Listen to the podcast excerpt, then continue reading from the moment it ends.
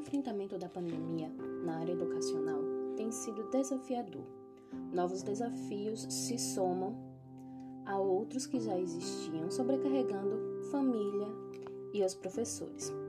Sobre desenvolvimento profissional, vemos o professor reaprendendo o trabalho, que para alguns já exerciam há muitos anos, saindo totalmente da sua zona de conforto para reinventar-se a cada dia, se adaptando a novas tecnologias, videoaulas, novas formas de avaliação, novas formas de entregar conteúdos, utilizar métodos novos para conseguir prender a atenção dos alunos, se sobrecarregando de trabalho para conseguir desenvolver bem o que já faziam em sua rotina.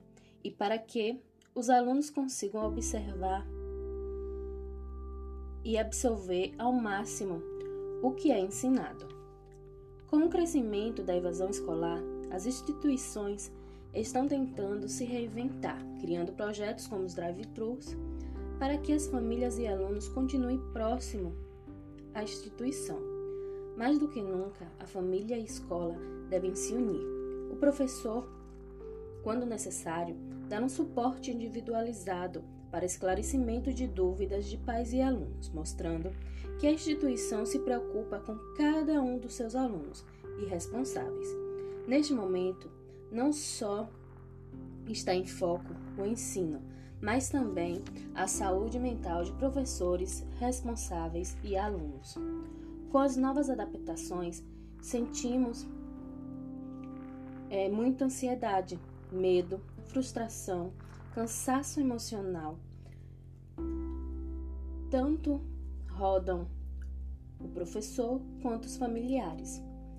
Para os responsáveis, estão tentando se equilibrar entre família, trabalho, rotina doméstica e a educação dos seus filhos. Se veem desesperados, muitas vezes por não conseguirem tempo ou por não saberem ensinar seus filhos.